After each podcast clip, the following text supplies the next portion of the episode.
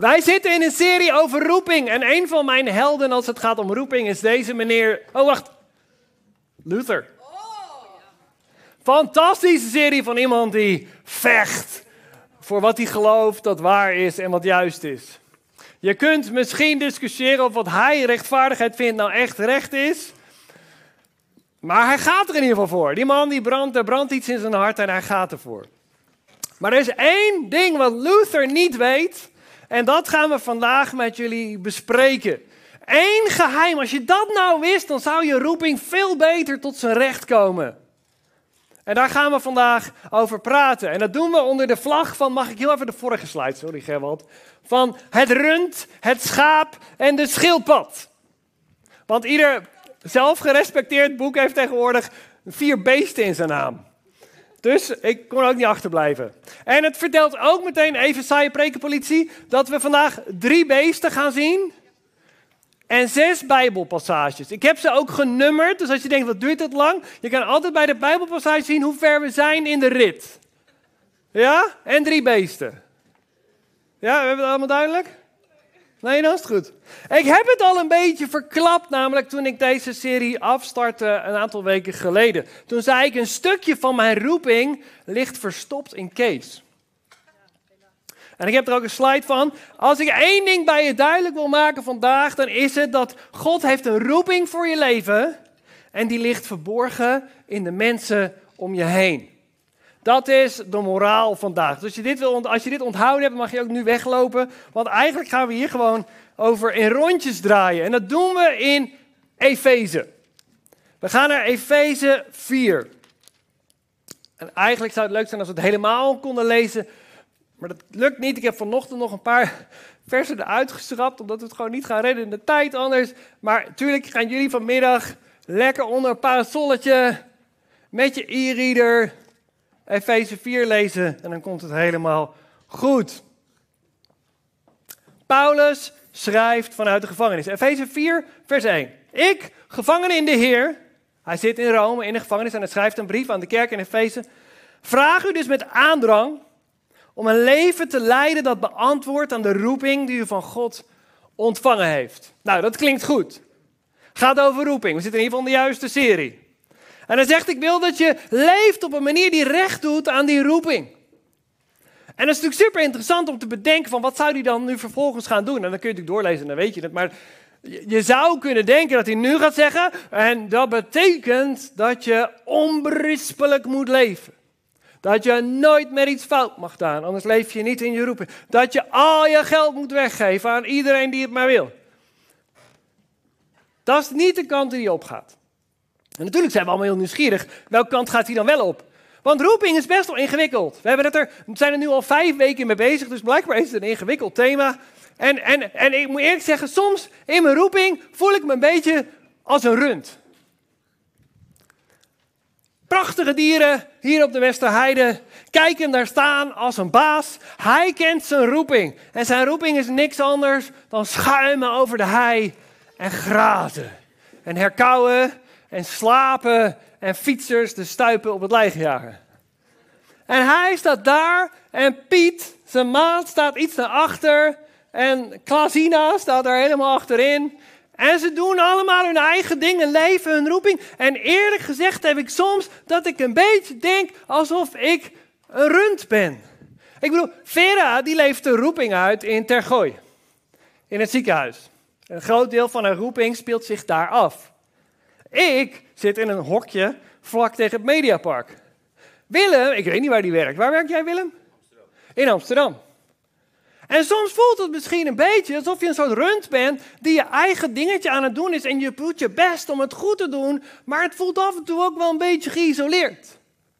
Want dat jij dat werk doet, ik ben wel nieuwsgierig wie er volledig van overtuigd is dat hij nu zit op de plek waar God hem echt wil hebben. En ik zal geen handenvraag op te steken, maar loop gerust dadelijk naar de prayer station als je daarover door wil praten. Misschien denk je, ja, maar de rol die ik nu heb... Ik heb eigenlijk helemaal geen tijd om een bediening in te vullen. Ik zit alle dagen hier werk te doen achter een computer... terwijl ik ben geroepen om voor mensen te bidden... en dat lukt niet als ik hier achter de computer zit. Nou, als jij je af en toe een rund voelt... Dan heb ik goed nieuws voor je.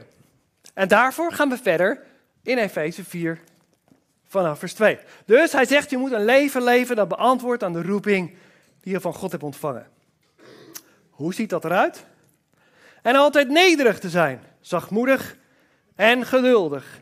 Elkaar liefdevol te verdragen. Dat klinkt als werk. Vol ijver om de eenheid, dat klinkt weer als werk, om de eenheid van de geest te behouden door de band van de vrede. Eén lichaam en één geest, zoals u ook geroepen bent, tot één hoop waarvan Gods roeping borg staat. Ja, maar wacht even. Het ging over mijn roeping, toch? En nu begint hij hier over het hele zaakje te praten. Over de kerk als geheel. Over al die mensen om ons heen die ook een roeping hebben. Ja, heel Efeze is geschreven aan een groep, aan de kerk, de gelovigen in de stad Efeze en in hen naar ons toe. Maar moet dat nou? We hadden het toch over onze roeping?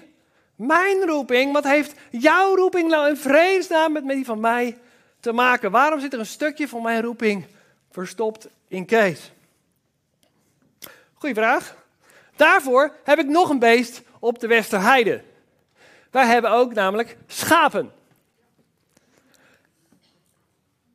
En eigenlijk lijkt jij veel meer op een schaap dan op een rund. Want deze schapen... Ja, en sommige mensen bewijzen dat ook fysiek, maar, schapen kruipen op elkaar. Schapen zijn, het is één kudde, onder één herder. En dadelijk gaan ze als één lichaam die hij over, om hem helemaal kaal te trekken. En dan gaan ze naar één kooi en dan zitten ze hutje-mutje, lekker warm, bovenop elkaar. Het is geen toeval dat toen Jezus zei, ik ben de goede herder, dat hij niet zei, ik ben een herder van een stel runderen, maar dat hij zei, ik ben een herder van een stel schapen. Van een kudde. Waar wil je heen, Niek? In vredesnaam. Goed dat je het vraagt. Ik ga het uitleggen. Jullie zitten allemaal op je stoeltje. En naast je stoeltje is er ruimte. Volgens mij heeft iedereen ruimte naast zich voor zijn volgende buurman.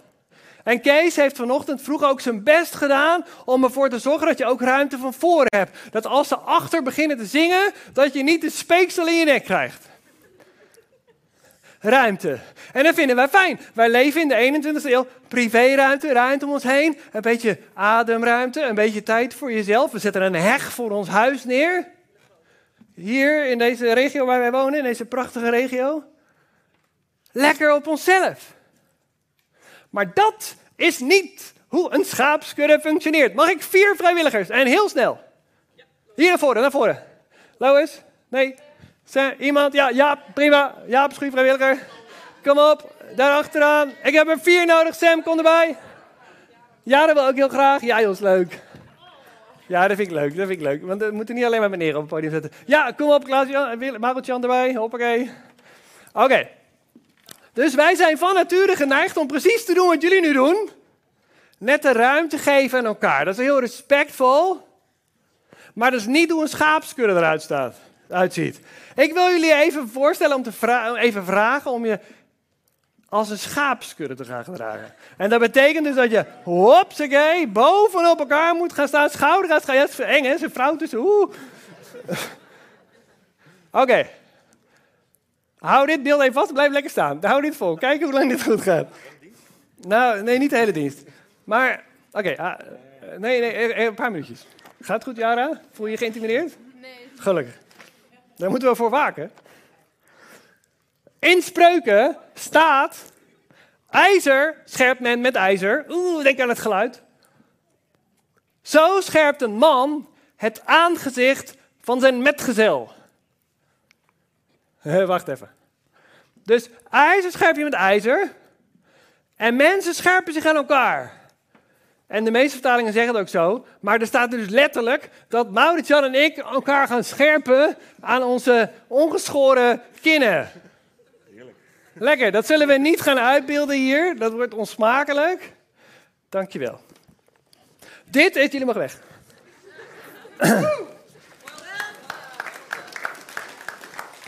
Als jij wil Dat je het stukje van je roeping ontdekt wat in die ander verborgen zit.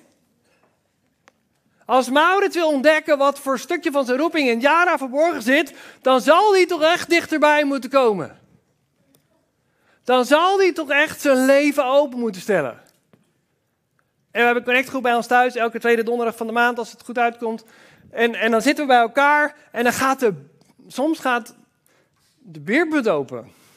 En het ruikt niet altijd fris. Maar we komen dicht op elkaar. En we zijn eerlijk. En dan zeggen ze, heeft iemand iets om voor te bidden? Ja, dan krijg je soms verzoeken dat je denkt, hallo, dat is wel heel erg in jouw wereld.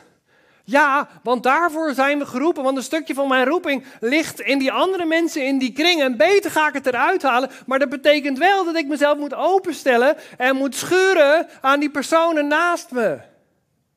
Daarvoor moet ik uit mijn eigen veilige bubbel stappen en dicht kruipen op de persoon naast me. Hein er komen allemaal kerels bij hem thuis, eens in zoveel tijd. En elke keer zit hij op te scheppen over hoe waardevol dat is.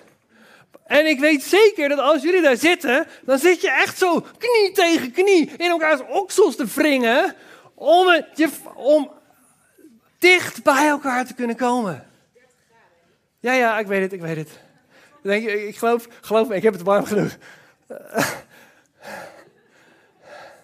Oh nee. Niet 25 minuten toch al? Oh, het was saai, oké. Serieus? Nee, oké. Ik denk dat er een leven voor jou ligt. En als je dicht bij anderen durft te komen. Weet je wat er namelijk gebeurt? Toen zij net hier met z'n vieren naast elkaar stonden. Luister naar deze. Ik ga het gewoon eerst zeggen en dan uitleggen. God heeft een roeping voor je leven. Laat zijn stem resoneren in de mensen om je heen. Als wij dicht op elkaar staan, en dat bedoel ik niet altijd fysiek, dat kan niet altijd, maar geestelijk, dan spreekt God in één persoon zijn leven. En dan zegt hij, wow, weet je wat God net tegen me zei? En dan zeggen wij om hem heen, oh, maar dat had ik wel door, want het resoneerde in mijn geest. En ik kan je hierbij bevestigen dat Gods roeping in je leven werkt. Dan komen soms mensen naar me toe en die zeggen, ja, weet je wat God nou tegen me zei? En dan denk ik, oh, ik ben heel nieuwsgierig. Want ik heb nooit meegemaakt, persoonlijk, dat God in een vacuüm spreekt. Als God spreekt in ons leven, dan resoneert, dat is de bedoeling, dat zijn stem resoneert in de mensen om ons heen. Die dan tegen jou kunnen zeggen, oh ja, dat voel ik ook. Ik hoorde de echo van wat God in je leven sprak. En ik wil je hierbij bevestigen dat je goed hebt gehoord. En ga ervoor. Daarom zit er een stukje van mijn roeping verstopt in Kees. En beter zit ik dicht op hem. Om ervoor te kunnen zorgen dat hij kan horen wat God in mijn leven spreekt. En dat kan bevestigen. En zo bouwen we elkaar op. En dat wil niet zeggen dat we de deur bij elkaar plat lopen. Er zijn bar weinig dingen die Kees en ik samen zullen doen. Want we hebben compleet verschillende interesses. Maar elke keer als we samen gaan bidden, gebeurt er boom.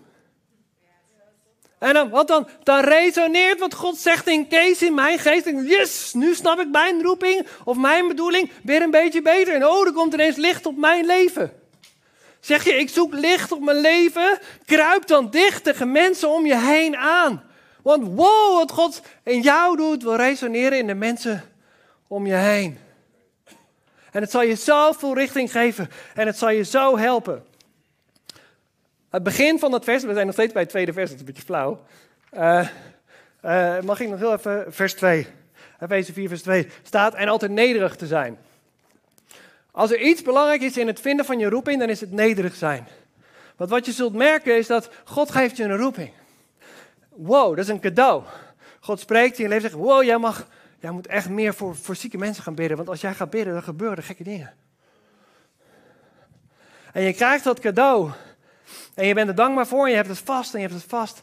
En wat er soms gebeurt, is dat je het zo vasthoudt, dat je het zo vasthoudt, dat er iemand naast jou komt. En tegen die persoon heeft God precies hetzelfde gezegd. En het is de concurrent. concurrent. Die gaat doen wat ik deed. Ja, maar dit is mijn plekje. En ik zeg dat heel hard, maar ik heb het zien gebeuren. Ik heb het van heel dichtbij meegemaakt. Mensen die zeggen, nee, maar als er andere mensen zijn die het doen, kunnen doen wat ik doe, dan geef ik zo mijn plek op. Dat bleek bar moeilijk. Maar ik wil je uitdagen. Ik doe kinderwerk. En dat doe ik met bar veel plezier.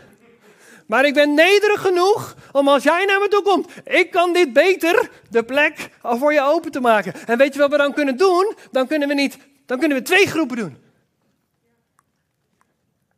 Want God geeft geen extra roepingen om mensen te vervangen. Hij geeft extra roepingen omdat er meer te doen is. De velden zijn wit om te oogsten. Ja, en hij is er ook mee eens. Zij, sorry. Dat kon ik aan de stem niet horen. Sorry. Dus God heeft de roeping voor je leven. Maar die kun je alleen uitleven als je hem heel losjes vasthoudt. Want God doet morgen weer iets nieuws in je leven. En overmorgen zegt hij misschien weer heel iets anders. Oh jongens, God is zo verrassend. Oké, we gaan verder. Gaan we goed? Ja? Okay. Volgens mij zijn we nu bij 4, dus dat gaat de goede kant op. Sommigen maakte hij apostel, vanaf vers 11. Anderen profeet. Anderen evangelist. Weer anderen herder en leraar. Om de heiligen toe te rusten voor het werk van de bediening. Dus hij stelt mensen aan, dan geeft ze een taak. En die taak is er, zodat andere mensen ook kunnen doen wat ze moeten doen. Totdat wij alle tezamen komen tot de eenheid is die weer in het geloof en de kennis van Gods Zoon. Tot de volmaakte man, tot de hele omvang van de volkomenheid van Christus. En dat zijn bij elkaar een hele hoop moeilijke woorden. Mag ik hem als volgt samenvatten?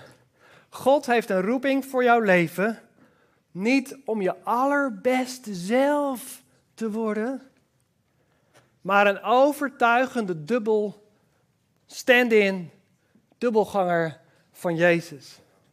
En elke goeroe en elke lifecoach zal je vertellen, man, je moet jezelf ontplooien, alles moet eruit komen, je moet helemaal in je element zijn en alles kunnen doen waarvoor je geroepen bent en jouw allerbeste zelf worden. Luther werd zijn allerbeste zelf. In het complete vacuüm van totaal niet kunnen resoneren bij mensen. Hé, is wat ik doe, wat ik moet doen. Nee, we zijn niet geroepen om ons allerbeste zelf te worden. We zijn geroepen, hebben we net gelezen, om te groeien tot een reflectie, een evenbeeld, de spitting image van Jezus Christus. Dus dan loop jij over straat en dan zeggen mensen, wie loopt daar nou? Wie loopt daar nou? Liep Jezus nou voorbij? Nee, dat was Paul. Hij lijkt alleen tegenwoordig een beetje boel op Jezus. Dat is de insteek.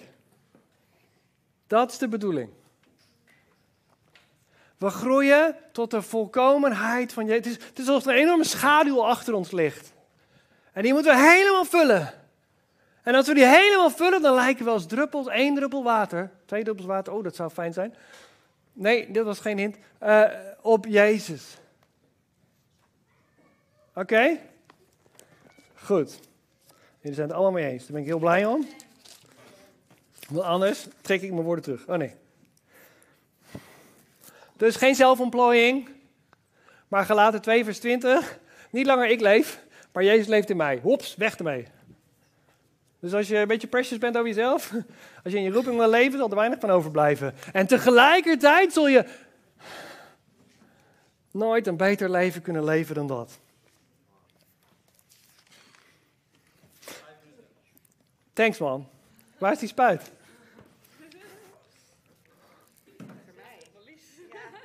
Ja, niet maar lief spuiten, dat is niet aardig. Je kan er niks aan doen. Oké, we gaan naar vers 15. Nee, daar begint het mee. Laten we de waarheid spreken in liefde en zo volledig naar Christus toe groeien. Groeiproces. We hebben gelukkig een heel leven totdat we poppen. Maar al die tijd zijn we bezig volledig naar Christus toe te groeien. Hij is het hoofd. Waaruit heel het lichaam, stel je even voor, hoofd, Jezus, en dan is er een heel lichaam, hecht, verbonden en bijeengehouden door de steun van alle gewrichten. Dus dat zijn wij allemaal, hè? Maar Lisa had het vorige week over, we gaan een muur bouwen. En dan staan er in die muur, staat de voorzanger en de directeur en wat zullen we nog meer zeggen? De houtbewerker. Ja, maar ik kan helemaal niet met stenen werken. Nee, dat klopt. Maar nu moet er met de stenen gewerkt worden. Want allemaal hebben we onze rol en allemaal hebben we onze kracht. Naar de kracht die elk deel is toegemeten, zijn volle wasdom bereikt en zichzelf opbouwt in liefde. God heeft een roeping voor je leven om straks te doen wat alleen jij kan doen, waar we heel erg mee bezig zijn geweest de afgelopen dagen, afgelopen zondagen. Maar dan moet je wel vandaag doen wat jij ook kan. Als in, er zijn dingen waar God jou een unieke rol voor heeft gegeven. Jij bent een uniek persoon, je hebt een unieke mix van skills en levenservaring en pijn en verdriet en gloriemomenten. En die perfecte mix kan iets bereiken wat voor jou is. En tegelijkertijd zijn er 1000 dingen die jij ook kan.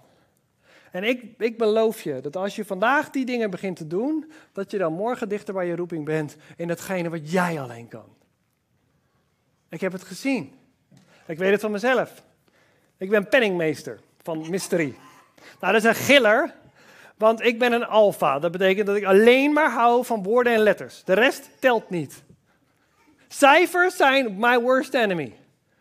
Spreadsheets, rekensommen, ik heb het nooit begrepen. Maar iemand moest penningmeester worden en Kees zei ja, dikke doei. En Mieke zei dikke doei. Dus dan, nou doe ik het toch. We worden gecontroleerd ook. Gelukkig klopt het allemaal wel. Kijk maar op de website, daar staan de jaarverslagen. En ik ben nederig genoeg om op het moment dat iemand zegt, oei, zal ik het voor je overnemen en zeggen, hier. Maar dat wil niet zeggen dat ik nu niet kan doen wat ik vandaag stiekem toch ook wel kan doen. Om ervoor te zorgen dat ik blijf bewegen in mijn roeping. Want God werkt op trouw. En God opent deuren op trouw en dienstbaarheid. Er zijn dingen die jij vandaag kan doen die niks te maken hebben met jouw skillset. Net zoals stenen leggen niks te maken had met de skillset van de voorzanger en de timmerman en de directeur. Maar dat was wat op dat moment in Gods koninkrijk moest gebeuren. En ik wil je zeggen, als je dat doet, dus ook weer samen met elkaar, dan zul je merken dat er dingen open voor je gaan, een pad open voor je gaat. Wat je tot nu toe stond je alleen maar in die deur te rammelen. Wanneer komt het nou? Wanneer komt het nou? Maar sommige dingen komen alleen wanneer we in beweging komen.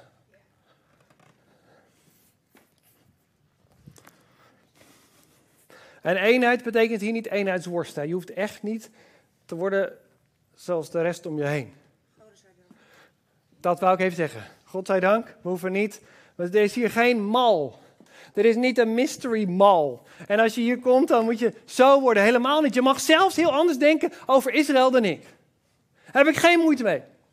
Je mag zelfs heel anders over Tom de Walden. Oeh, zei hij dat nou echt? Denken dan ik. Dat mag allemaal. We worden hier geen eenheidsworst. Dat is niet waar Paulus het over heeft. Want hij zegt, verdraag elkaar in liefde.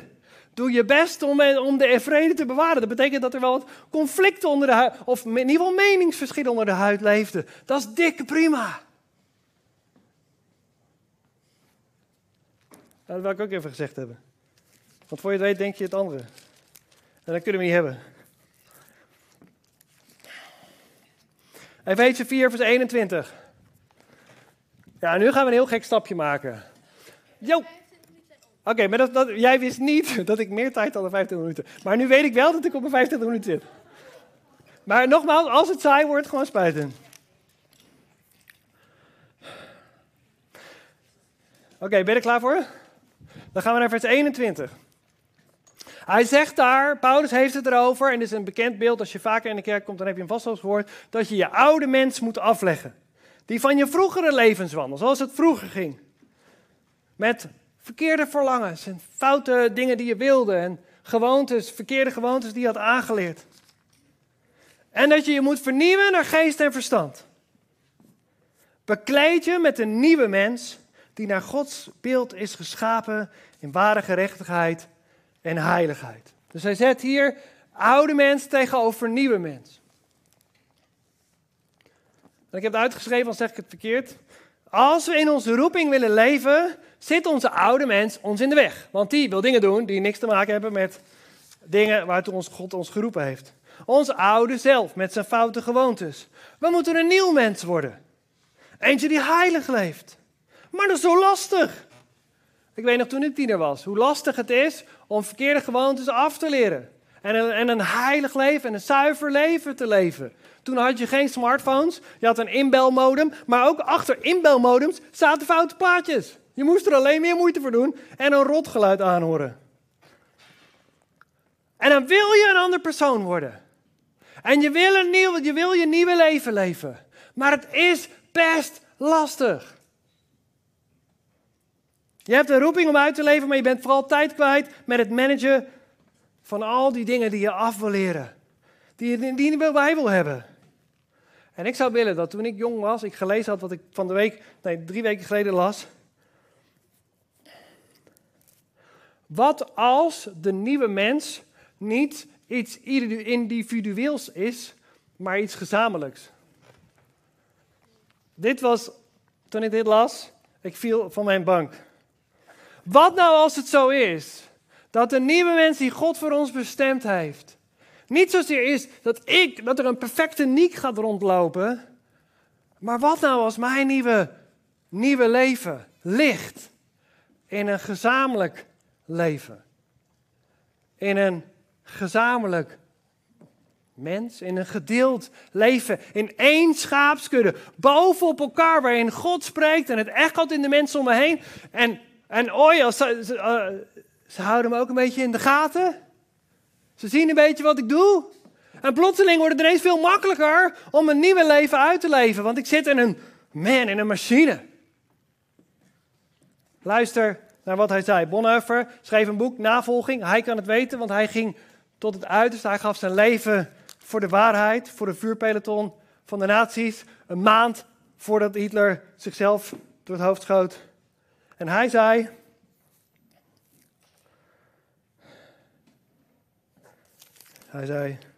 niemand wordt een nieuw mens, tenzij dan in de gemeente. Wie op eigen gelegenheid een nieuw mens wil worden, blijft bij het oude. Niet de gerechtvaardigde en de geheiligde enkeling is de nieuwe mens, maar de gemeente. En dan staat hier inderdaad, hij wist niet van mystery. Hij bedoelt ook niet te zeggen dat mystery is. De gemeente is de body of Christ, het lichaam van Christus in al zijn verschijningsvormen. Al die mensen op één grote hoop is de nieuwe mens. En ik zeg je dat het veel makkelijker zal zijn om je nieuwe leven vorm te geven als deel van dat. En ben je een puber of ben je weet ik wat je bent? Maak een groep. Begin een groep, begin iets. Kom bij elkaar. En zeg je, ja, maar wij wonen over heel de regio verspreid. Boeien, dan kom je hier op zondag en na de dienst ga je met weet ik veel, 5 tieners in een hokje zitten. Dan doe ik dit lokaal voor je open. En dan ga je daar een half uurtje nemen. En het enige wat je hoeft te doen, is te zeggen, weet je waar ik nou mee worstel? Dit. En dan zegt hij, weet je, net worstel, dat. En dan zul je verbaasd zijn hoe vaak dat dezelfde dingen zijn. En dan, daarna ga je voor elkaar bidden. En dat kost je misschien 20 minuten. Maar ik zeg je, als je dat voor een paar maanden doet, dan zul je een compleet nieuw mens zijn. Want je bent deel van een machine die de goede kant op gaat. Ik had je nog een schildpad beloofd, toch? Ja. Oké, de schildpad. Als je Efeze leest, de meeste mensen lezen Efeze vanwege Efeze 6. De wapenrusting van God. En als je dat als kinderwerker voor moet bereiden, dan krijg je een plaatje van een stoere Romeinse soldaat met een zwaard en een schild. En die staat daar heel heldhaftig een one-man show te geven. Ik denk niet dat dat was wat Paulus voor ogen had. Ik wil je het plaatje van een schildpad geven. De Romeinen hadden een geniale formatie van soldaten die in een huddel kropen, bovenop elkaar, schouder aan schouder. Hun stoppels scheerden elkaar.